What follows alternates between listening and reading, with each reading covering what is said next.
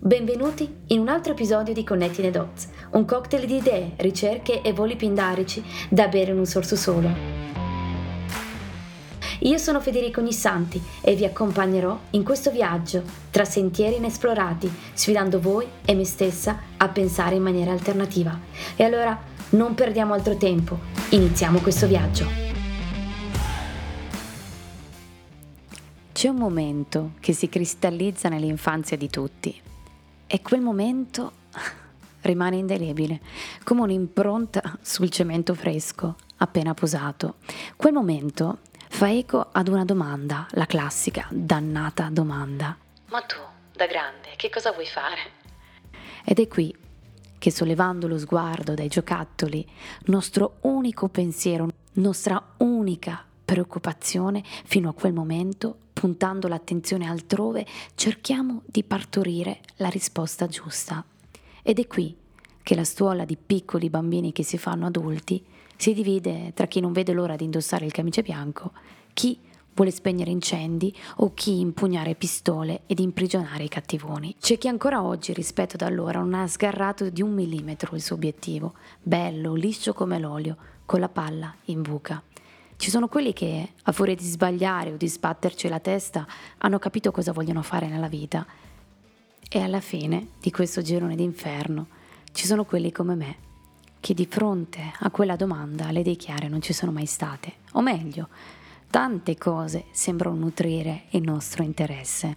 Da piccolina, con l'eleganza di un golfista professionista, rispondevo: Io voglio diventare un camaleonte. Sì, lo so, bella risposta, eh. Il segreto era ben presto svelato. Una serie TV mi aveva fatto illudere che potessi veramente riuscire a fare tutto quello che volevo, eppure contemporaneamente. Se ce l'aveva fatta Gero del camaleonte, pure io potevo immaginare di essere tutto quello che volevo. Ogni puntata una professione diversa. Ma che figata! La verità è che ben presto le tue aspettative di bambina si scontrano con la realtà comune, fatta di regole e poche eccezioni, fatta di segui il mio consiglio o di ma tu non sei portata per e tante frasi a dall'alto dell'esperienza altrui, perché se loro non ce l'hanno fatta, perché dovresti riuscirci tu? La verità è che tutto questo succedeva prescindendo da chi io fossi e sentissi veramente e dal fatto che avessi tante passioni. La fortuna vuole che però a 30 anni scopra un po' per caso che quello che da molti veniva definita scarsa costanza, dispersività, salti in banco da quattro soldi, ecco che da Emily Wapnick, speaker di un famoso TED Talk, viene definita multipotenzialità. Finalmente avevamo anche noi trovato una definizione che potesse rappresentare e ritrarre la poliedricità dei nostri interessi in How to Be Everything, la Wapnick cerca di fornire l'armamentario necessario ai multipotenziali in divenire per capire meglio come strutturare la loro vita. Prima di lei un'altra scrittrice aveva cercato di inquadrare il fenomeno. Il suo nome era Barbara Sher e il nome del suo libro Refuse to Choose. Finalmente, con un respiro di sollievo, potevo continuare a fare l'equilibrista tra i miei molteplici interessi, trovando nell'esperienza altrui un continuo possibile raffronto. Ed è così che ho conosciuto Nunzio, che ha creato un movimento, se non il movimento, di multipotenziale più attivo in Italia. Dal canale Telegram, le varie call in remoto, le sfide di creatività, la pagina Instagram, il sito web, il podcast, insomma, devo continuare ma bando alle ciance, ecco a voi Nunzio Belardo, direttore d'orchestra, diciamo, di questo cuore pulsante, che dire benvenuto. Ciao Federica, buonasera e grazie per la presentazione. Grazie a te. Allora, noi appunto siamo molto curiosi, soprattutto alla luce di questo eh, immenso background e appunto mi chiedevo, ma com'è nata questa iniziativa e soprattutto perché? Allora, in realtà eh, la pagina che ho aperto, premettendo il fatto che io sono un po' negato con i social, quindi lo si può vedere magari dalla mia pagina personale, abbandonata circa 4-5 anni fa. Forse dovrei eh, abbandonare anche la mia. L'abbandoniamo insieme, non è un problema. Sì. Eh, invece questa pagina in realtà si chiamava in un altro modo prima, perché volevo parlare di economia e finanza essendo io appassionato anche di quello, uh-huh. eh, ma in realtà poi mi sono ritrovato dopo circa un mese a voler parlare di tutto. Quindi uh-huh. connettendo i miei vari punti, eh, mi sono ritrovato poi a, a scoprire dei libri per cui sono dovuto passare quasi obbligatoriamente per arrivare poi a Diventa chi sei, che è un po' eh, il libro visto solo in Italia, mi permetto di dire, molto mm-hmm. come la Bibbia dei multipotenziali. Sì. Eh, quindi sono inciampato prima in The Miracle Morning, dove si parla di routine mattutine, dove ho conosciuto le altre due ragazze con cui ho cominciato questo progetto. Mm-hmm. Abbiamo letto il libro Refuse to Choose, che è solo in inglese, che parlava degli scanner, cioè i multipotenziali, ma intesi chiamati scanner da, Bar- da Barbara Sher, sì. e poi siamo inciampati in Diventa chi sei provandoci poi a cominciare questo progetto a settembre. E dimmi appunto qual è secondo te l'identikit del multipotenziale? Eh, oddio, parlare di identikit io penso che sia mhm. molto... Riduttivo? Più o meno, perché esistono mm-hmm. tanti multipotenziali quanti sono i multipotenziali.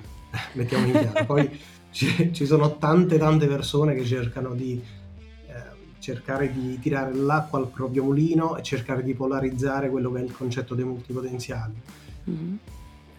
Cercando di darci etichette, ma criticizzando le altre etichette. Quindi magari non esistono persone, ma esistono multipotenziali, non esistono specialisti, ma esistono, eh, esistono come specialisti questi quattro tipi. Ma io penso che sia molto riduttivo per quelli che siamo noi. Tu magari sei stata anche sul gruppo mm-hmm. eh, su quello che è il movimento multipotenziale sul Telegram hai potuto vedere sì. un po' di personalità che ci sono. Sì, ma quindi fondamentalmente Identikit tende un po' a, a, a, creare dei limiti, perché di fatto diciamo è che... un'etichetta, cioè è difficile mettere un'etichetta al, al, concetto stesso di multipotenziale, o sbaglio? Sì, diciamo che i paletti, eh, sicuramente i paletti che ci sono è quello di avere tante passioni, tanti hobby, tante capacità diverse, ok, a cui si appassionano mm. e si galvanizzano per un breve periodo fino a quando poi, cadendo nella ripetitività dell'azione, iniziano ad annoiarsi e passano oltre. Questo succede per mm-hmm. l'apprendimento, per il lavoro e anche per tutto il resto della vita, ovviamente. E, mm-hmm. Quindi si sentono perennemente dilettanti eh, sono brave in molte cose ma si annoiano facilmente, sono interessati a passioni completamente diverse tra di loro, risultano spesso occupati eh, ma quando hanno tempo non ricordano cosa vogliono fare. Quindi è un po' questa la situazione. eh, insomma, è bella, è, insomma, è abbastanza una situazione difficile, anche se forse ci sono anche parecchi multipotenziali che eh, si trovano anche un po' in gabbia, no? e no, magari non abbandonano eh, così facilmente eh, quello che stanno facendo, quello che hanno iniziato, però lo vivono con una certa sofferenza. Tant'è che infatti ti volevo chiedere, ma cosa potrebbe fare ora una persona che ci, che ci ascolta e che si identifica come multipotenziale? Diciamo che il multipotenziale, da quel che mi sono reso conto da quasi ormai un anno che ne sto parlando, e che anche quando cerca di esternare questa condizione a uno specialista difficilmente viene capito, perché viene definito spesso come viene confuso per inconcludente, quando poi in realtà non è proprio così, mm-hmm. perché le notti insonni che abbiamo a studiare, a formarci, le abbiamo a parità di quello che è il nostro opposto, che sarebbe lo specialista. Eh, quindi sì. quello che mi sento di dire è cercare di non confondersi e costringersi nella realtà di quello che è uno specialista se io mi trovo nella condizione di voler affrontare un lavoro eh, oppure mi ritrovo a lavorare con uno specialista, non significa che devo fare, eh, che vengo confuso per il tutto fare. Invece la persona che eccelle in quell'ambito è lo specialista. Ci sono situazioni diverse per ogni, per ogni lavoro. Noi dobbiamo cercare sicuramente mm-hmm. di non cercare di specializzarsi per forza, perché perderemo solo tempo, ma cercare di nella generalizzazione di quelle che sono le nostre competenze, cercare di valorizzarle. E al fulcro di quelle che sono tutte queste competenze sicuramente c'è quello che è il nostro personal branding, la nostra persona. Ma al di là del concetto del marketing, come personal branding io intendo dire proprio il nostro scopo di vita. insomma, eh, sono ragionamenti abbastanza impegnativi, cioè se pensi che eh, spesso e volentieri eh, ci nascondiamo diciamo dietro ok mando un curriculum e via. Invece c'è tutto questo insieme di cose che bisognerebbe prendere in considerazione dal non soltanto le competenze eh, tecniche ma anche quelle che risve- rivestono un po' il piano delle soft skills che per alcune persone sono anche un pelino più, più accentuate e insomma è un discorso abbastanza complicato, cioè secondo te ci sarà una rivincita nel mercato del lavoro per coloro che non si identificano come specialisti? Eh, come ci si può insomma eh, distinguere? Hai detto personal branding, ma che, in che cosa consiste? Allora, diciamo che nella concezione attuale di quello che è il lavoro, noi spesso abbiamo questa, questo confronto proprio con gli specialisti. Lo specialista è più portato a cercare, uh, nasce e cresce con l'idea di dover diventare medico, dover diventare calciatore e quello per tutta la vita. Quindi cercherà di adeguare quello che è il suo curriculum e la sua formazione a quella cosa noi in realtà non sappiamo cosa vogliamo dal nostro domani e dovremmo smetterla di chiedercelo. Eh, quello che è il personal branding, quello che io intendo, è il fatto di mm-hmm. quello che sia multipotenziale o specialista, nel nostro adeguare il curriculum all'agenzia, perché è quello che fondamentalmente si fa. Se io sto adeguando il mio curriculum a questa agenzia e poi ad un'altra, sicuramente lo andrò a modificare in base a chi ho di fronte ma andandolo a modificare, io mhm. sto limitando quelle che sono le mie capacità.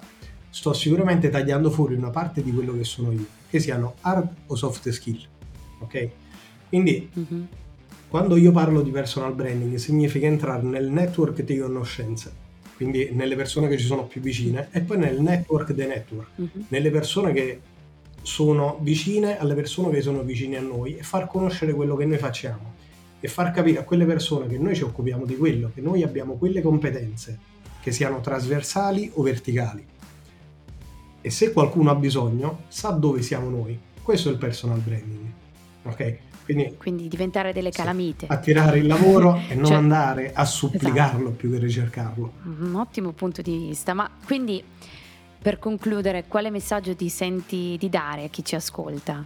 A chi insomma si sta avvicinando tra una lettura ed un'altra, un TED Talk ed un altro al fenomeno quasi dei multipotenziali e, eh, e che magari appunto incrocerà tra, tra, le pagine Instagram anche il, il tuo eh, appunto il tuo gruppo di multipotenziali. Cosa, cosa ti, lascia, ti senti di dire? Eh, sarebbe facile poter dire la domanda che più si pone il multipotenziale è che cosa voglio fare da grande. Vorrei poter rispondere, ma se lo sapete magari venitelo a dire a me. Trovate la pagina Multipotenziali su cui magari potete entrare in contatto con altre persone come noi che sono tutti multipotenziali e in cui ci sono un bel po' di idee e confronti abbastanza simpatici. E magari lì potete trovarvi un po' più accettati. Come si chiama il sito web? Così appunto le persone possono anche entrare in contatto con te e con il, tele- sì. il canale Telegram? www.multipotenziali.com e poi dopo lì abbiamo anche vari articoli, il podcast e, e tutto ciò del, che il parco giochi consente. Tu hai potuto vedere qualcosa? Assolutamente sì, infatti appunto non ho esitato a contattarti. Io, eh, che dire, Nunzio, ti ringrazio tantissimo e, e ti auguro insomma una buona serata. Ciao. Grazie mille Federica, a presto e grazie a chi ha ascoltato. Grazie a tutti. Ciao.